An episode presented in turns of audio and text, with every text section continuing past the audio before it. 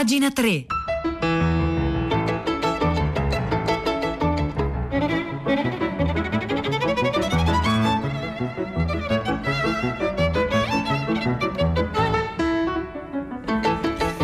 Buongiorno, un saluto da Nicola Lagioia, benvenuti a pagina 3, la cultura nei quotidiani, nelle riviste e nel web. Sono le 9 e 3 minuti, 27 secondi di venerdì 28 agosto. Oggi cominciamo parlando di Giorgio Bocca perché ricorrono i 100 anni della sua nascita, 28 agosto 1920 e un po' se ne parla su tutti i giornali, non soltanto i giornali, ma ci sono due pezzi eh, interessanti, eh, particolarmente interessanti, uno sulla stampa di Cesare Martinetti e poi uno molto sapido, ecco, diciamo così, di Natalia Aspe, sì, molto bello, su Repubblica.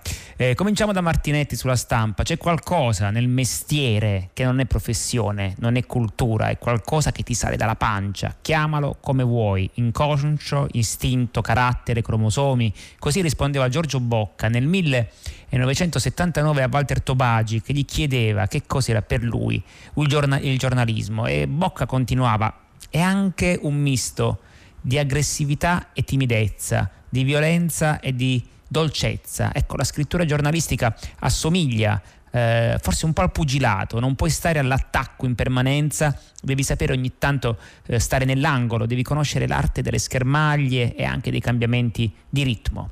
Leggere o rileggere Giorgio Bocca cent'anni dalla nascita non è una passeggiata, è come salire su un ring, scrive Martinetti sulla stampa, eh, l'indifferenza non è consentita, l'incontro-scontro col giornalista narratore che ha raccontato l'Italia dal punto di vista della borghesia progressista del nord, sospettosa e insofferente delle lungaggini e delle ambiguità romane, severa con se stessa, spesso sprezzante con gli altri, laica e anche radicale, liberale, garantista. Ecco, i suoi lettori, diceva Giorgio Bocca con malcelata fierezza, erano equamente divisi fra chi lo apprezzava e chi lo detestava. Però per, per capire, per capire tutto, eh, bisogna cominciare dall'inizio, eh, dall'appartamento di famiglia nella vecchia Cuneo, dove Bocca dormiva nel sofà della sala da pranzo, quella con i mobili di finto noce, opera del padre, un ingegnere professore sempre lontano da casa. La mamma, maestra, l'avrebbe voluto ufficiale di carriera. Eh, Giorgio Bocca era cresciuto nelle organizzazioni giovanili eh, fasciste e l'antifascismo in lui, fu partigiano Giorgio Bocca, non fu espressione di una scelta ideologica o non tanto espressione di una scelta ideologica quanto più della stanchezza per i riti e le menzogne di un militarismo straccione. Ecco, neanche sua madre capì che cosa stava succedendo quando decise di diventare partigiano e quando Bocca passò di casa per prendere il binocolo e i vestiti e le disse a sua madre che andava in montagna con Duccio Calimberti e Detto del Mastro, beh, eh, sua madre si raccomandò di non far tardi poi la sera, non aveva capito che cosa stava succedendo, mi avrebbe rivisto soltanto dopo 20 mesi, raccontava Giorgio Bocca, passati appunto tra i partigiani di, eh, di giustizia e libertà. Ecco, se la resistenza è il mito fondativo della Repubblica, per Bocca lo è ancora di più, cioè una sorta di misura esistenziale, una sorta di filtro etico, ecco questo era condiviso con uh, uno scrittore molto diverso da lui che è, era Beppe Fenoglio. Il suo giornalismo è un misto di mestiere e passione civile, ecco, il, uh, è l'espressione della sua testarda idea di libertà. Una volta che finisce la guerra arriva a Torino dove si dirigevano pian piano i resti della guerra ma che lui trova eccitante e corroborante. Dopo dieci anni arriva appunto a, a Milano, eh, la sua esperienza al giorno forse è stata una delle cose più belle una delle stagioni più belle appunto di, eh, di Giorgio Bocca e, e, poi le sue cronache in giro per l'Italia che spesso facevano infuriare no? l'oggetto eh, delle cronache ma era il modo in cui lui raccontava l'Italia senza troppi peli eh, sulla, sulla lingua. Per esempio quando va a Vigevano la racconta così Fare soldi, fare soldi, fare soldi. Se esistano altre prospettive, chiedo scusa, ma non ne ho viste. Qui a Vigevano di milionari a battaglioni, ma di librerie neanche una. A Milano apre il fuoco sui cafoni ricchi allo Stato Brado. A Forlì. A Forlì il racconto disincantato dei fascisti passati al comunismo perché non esistessero dubbi sul loro pentimento. Eh, e però sa anche scoprire una giovanissima Mina che in una balera torinese si torce le mani per vincere il disgusto gusto degli sconosciuti che le respirano addosso. E poi c'è il ricordo veramente molto bello di Natalia Aspesi che ricorda come erano diversi quei tempi rispetto al giornalismo. Negli anni 60 i giornalisti erano un po' come oggi i divi dell'isola eh, dei famosi. Infatti si diceva, appunto, l'ha detto il giornale, si correva ogni giorno in edicola per vedere che cosa si scriveva e i più svegli appunto dicevano l'ha detto il Bocca. Eh, eravamo entrati al giorno quasi contemporaneamente. Io, dice Natalia Aspesi, dovevo rappresentare una, una, ancora molto nebulosa apertura verso la parità dei sessi, del resto non ancora richiesta eh, nelle, nelle, piazze. Ecco qui, in quelle stanze fumose e un po' virilmente alcoliche, le redazioni, dove i giornalisti arrivavano dentro i loro impermeabili stretti in vita e gli mancava il cappello per sembrare Humphrey Bogart, ogni tanto scorgevo Giorgio Bocca. E allora mi appostavo dietro le porte per sentire almeno la sua voce dura e se lui si allontanava dalla scrivania mi avvicinavo furtiva alla sua macchina da scrivere per sapere, per sapere prima una delle sue storie che in poche parole descrivevano con la massima esattezza, per esempio, un personaggio, un fatto, un ricordo, e continua Natalia Aspesi con questo ricordo di Giorgio Bocca. La mia superbia era di imparare da lui, anche se poi il mio proposito si rivelò impossibile, perché in me prevalse una inesausta frivolezza, una voglia di festival del cinema, di Sanremo, di mogli che avevano segato il marito e messo i pezzi in due valigie. Poi però capitò, racconta Natalia Aspesi parlando di Giorgio Bocca, un evento straordinario, non so per quale crudeltà ci mandarono insieme a fare una inchiesta su Quarto Giaro. Lui ovviamente doveva occuparsi della situazione sociale e politica, io del bucato delle casalinghe e delle vite familiari. Fu un disastro quel, quel, fare l'inchiesta insieme, dice Natalia Aspesi, fu un disastro per la mia autostima parola che allora saggiamente non esisteva. Perché fu un disastro? Perché in un solo giorno Giorgio Bocca riuscì a parlare con non so quante persone, a raccogliere dati, a fissarsi nella mente i colori, gli odori, i suoni del quartiere e in un baleno aveva scritto un lunghissimo pezzo, una cosa perfetta, mi ricordo soltanto la mia sofferenza per i miei risultati meschini. Eh, e poi Giorgio Bocca in società, Giorgio Bocca alle cene borghesi, ecco, dal punto di vista dell'abbigliamento, eh, lui elegante non era, eh, col suo abito blu comprato a Hong Kong, però forse anche per questo le signore, lo, le signore borghesi lo adoravano eh, quella bella testa da Montanaro, la voce forte, i modi spicci, l'aura del partigiano. Credo che molte si aspettassero di più, ma su questo non so niente. Scrive Natalia Aspersi con questo eh, bel ricordo di Giorgio Bocca che poi appunto continua, eh, io mm, ve ne ho fatto, eh, abbiamo fatto giusto un cenno ricordo di, Natalia Aspesi di Giorgio Bocca lo trovate su Repubblica mentre appunto il pezzo di Cesare eh, Martinetti eh, lo trovate sulla stampa su Repubblica c'è anche un pezzo di Ezio Mauro su Giorgio Bocca 100 anni dalla sua nascita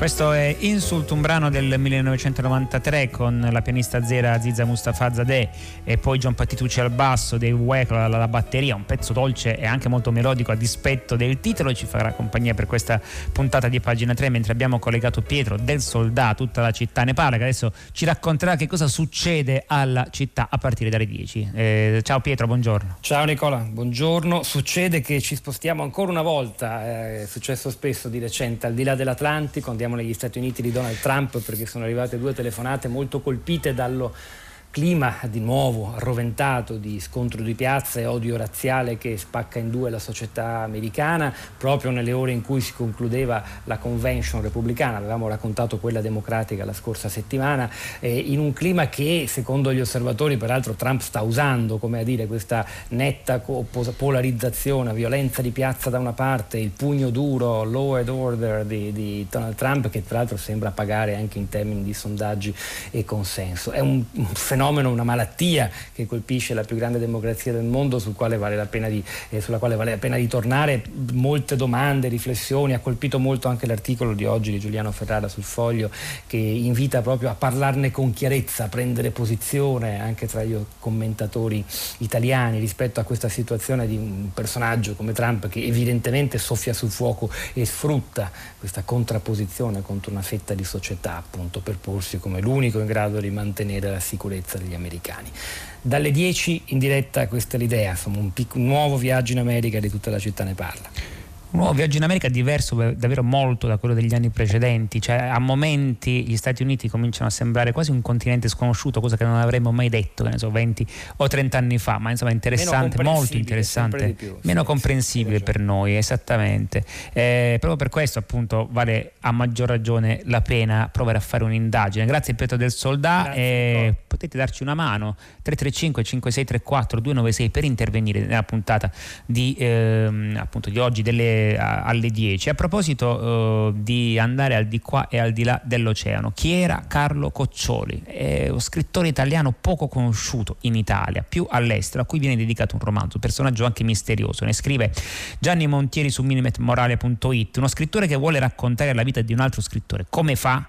La prima strada è quella della biografia tradizionale. Questa è una via che si addice a qualcuno che è facilmente inquadrabile e trovabile. L'altra via è quella di costruire proprio un romanzo intorno alla vita di uno scrittore. Molto meglio se di queste, o su questo scrittore conosciamo poco, se per esempio è scappato di posto in posto durante tutta la sua vita, se dell'irrequietezza ha fatto il suo marchio di fabbrica, se è stato tutto il contrario di tutto, se le sue opere principali sono più conosciute all'estero che in Italia. Ora, lo scrittore in questione è appunto Carlo Coccioli, se ne è parlato anche a Fahrenheit lo scorso maggio perché è appunto una, una, una sorta di scrittore fantasma che però negli ultimi anni si sta eh, più che riscoprendo scoprendo nel nostro paese, di cui quest'anno ricorre anche qui il centenario della nascita, e appunto il romanzo su di lui si intitola Grande Karma e lo ha scritto Alessandro Raveggi per Bompiani, mentre l'Indau, l'editore, sta ripubblicando in Italia tutti i romanzi di Coccioli. Carlo Coccioli è un uomo in fuga, in fuga dalle mode, dai gusti letterari, dai salotti, dal proprio paese, da se stesso, o meglio da quella parte di sé che il giorno dopo era già cambiata e quindi non più concepibile. Coccioli è uno che appena può se ne va, prima in Francia dall'Italia, poi in Messico, poi, poi chissà dove fa perdere le sue tracce, è un uomo da nebbia, uno che svanisce nell'ultima porta della bettola più sperduta di Città del Messico per riemergere luminoso in Texas, in Canada oppure a Parigi. Coccioli è partigiano, apolide, omosessuale, in continua oscillazione fra sacro e profano, fra mistica e fango, fra tormento e noia. È un uomo incline all'estasi ma allo stesso tempo addomesticabile dall'inerzia. Eh, Coccioli appunto, questo emerge dal bel romanzo di Raveggi, è insofferente ed è, è, è indolente. Ecco per esempio appare, appare come un'ombra su un muro bianco di una casa messicana, ma poi il sole cambia inclinazione e Coccioli non c'è più. Insomma, speriamo di avervi fatto venire un po' di curiosità. Appunto, Grande Karma si intitola il, eh, il romanzo. Um, di Alessandro Raveggi su Carlo Coccioli, mentre l'Indau la casa editrice di Carlo Coccioli sta ripubblicando o pubblicando tutto quanto di nuovo nel nostro paese.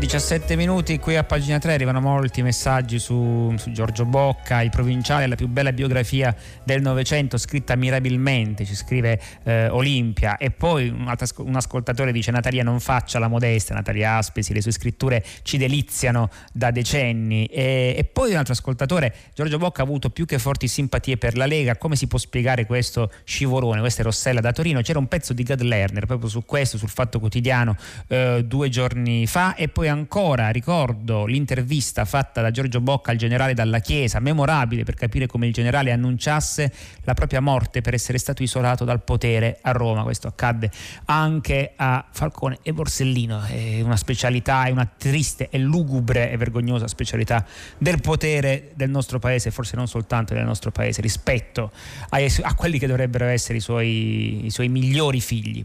Eh, storici Alessandro Barbero. Alessandro Barbero è diventato una, una, specie di rockstar, è bravissimo. Alessandro Barbero storico, ma anche un grandissimo divulgatore, oltre che eh, un bravo storico, è, è, esploso in rete suo malgrado, visto che appunto lui non ha, eh, insomma, non ha neanche un profilo, non è sui social per esempio. E lo intervista anche sulla situazione della scuola Claudia Arletti sul, eh, sul venerdì di Repubblica. Eh, lo storico Alessandro Barbero vive una seconda vita a sua insaputa. In intorno alle seguitissime conferenze su Napoleone o sulla battaglia di Stalingrado, visualizzate all'infinito sul web anche da torme di adolescenti che lo chiamano il Barb, è cresciuto un culto fatto di spot pubblicitari, cartoni animati e persino brani techno Tecno, eh, tutto questo appunto come dicevo a sua insaputa, stralci di sue lezioni finiscono ora sui siti di destra, ora sui siti di sinistra, però lui appunto non ha Facebook, non va su YouTube, insomma se ne infischia. Un influencer riluttante si potrebbe dire con la passione del Medioevo e ditegli che è stata una, una,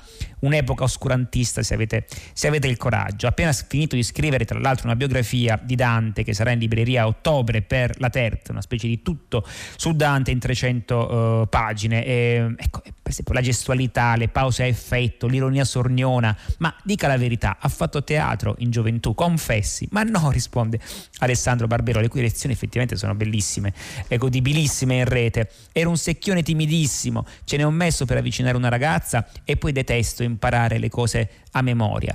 La mia prima volta davanti a tanta gente, una quindicina di anni fa, è stata all'Auditorium di Roma, lezione su Carlo Magno, buio, silenzio, mamma mia, che angoscia. Bizzarro che uno storico diventi un mito per tanti adolescenti. E Barbero risponde, beh, eh, più che bizzarro è stupefacente. Qualcuno mi scrive per chiedermi consiglio, eh, per esempio sono incerto se iscrivermi a farmacia o a storia. Risposta sua qual è?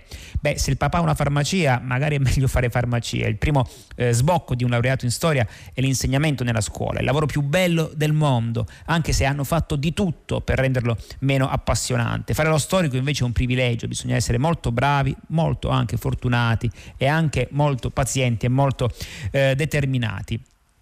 Eh, quanto alla divulgazione, ecco, dice facendo professione eh, di, di, di, umiltà, che è la caratteristica dei grandi, per uno storico non è un obbligo saper divulgare, anzi, definizione di storia lo dice la canzoncina in rete, la storia è tutto, tutto quello che è accaduto, inclusi i fenomeni sotterranei, come per esempio la crescita della disuguaglianza di cui parla Piketty, inizia quando entrano in scena gli umani e prima prima succedono cose.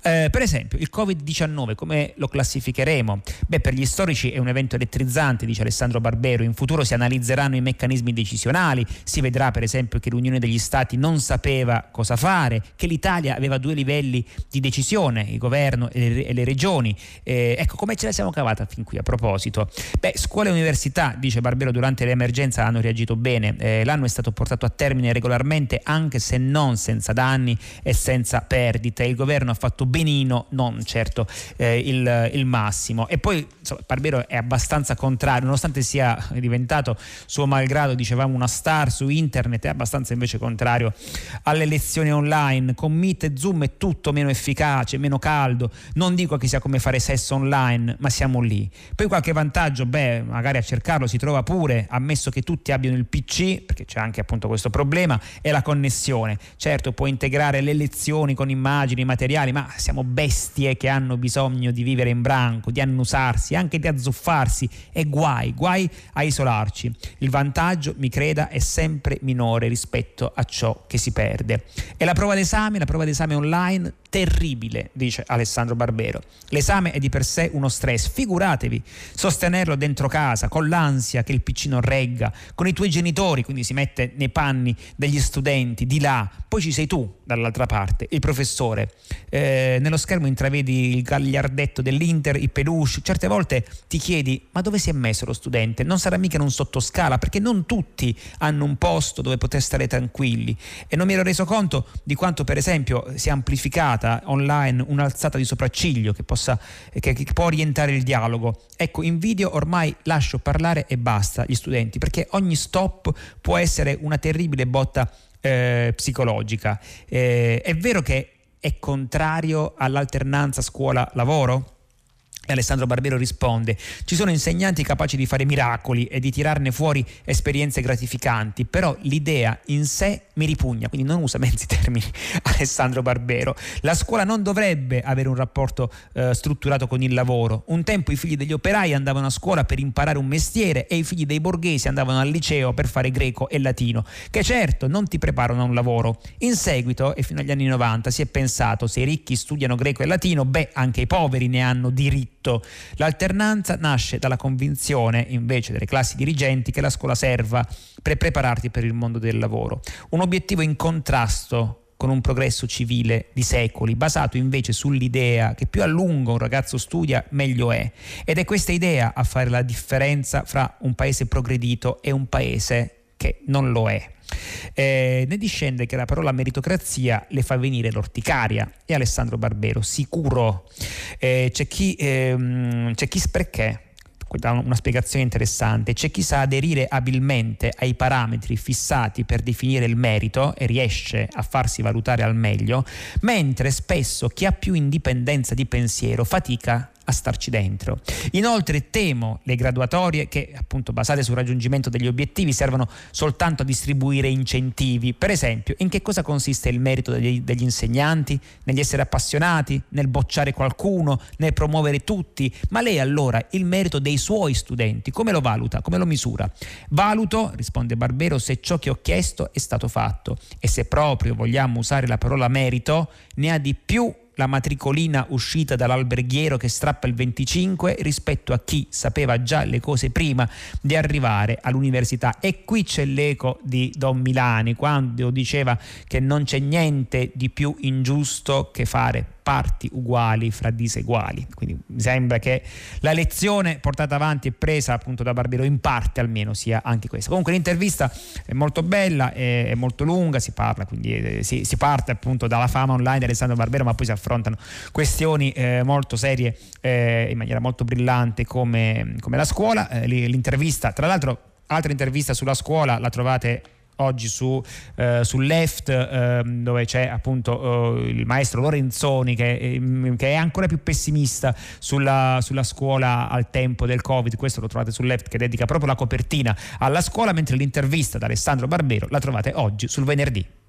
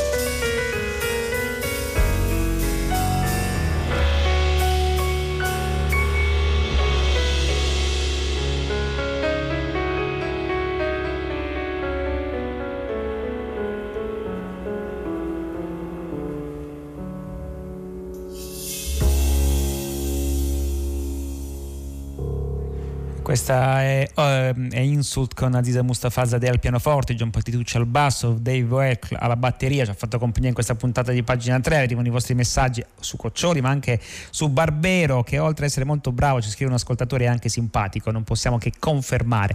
Io riesco a segnalarvi una bella, veramente un bel ritratto di Elvis, visto che adesso mm, insomma, passiamo, eh, si, si, passa alla musica anche se è un'altra musica, ma è fatto da Bono Vox e trovate tutto quanto su Rolling Stone Italia che è insomma, un, bel, un, bel, portale perché poi riporta tutta una serie di, per esempio questo, questo ritratto di, di, Elvis Presley eh, da Tupelo a Mississippi e da Memphis, Tennessee è arrivato questo Don Giovanni vestito di zigrino e l'ombrello eh, l'ombrello, l'ombretto, altro che ombrello, era un bianco, un dandy camionista che ha rischiato tutto per comportarsi da nero e vestirsi da gay. Non stiamo parlando di New York o New Orleans, ma di Memphis degli anni 50. Elvis era punk prima del punk, lui era la rivolta, ha cambiato tutto musicalmente, sessualmente e politicamente. Aveva tutto, ma bastavano la voce elastica e il suo corpo e mentre cambiava forma lo stesso succedeva al mondo. Era un'icona anni 50 che incarnava quello di cui sarebbero stati capaci gli anni eh, 60. E poi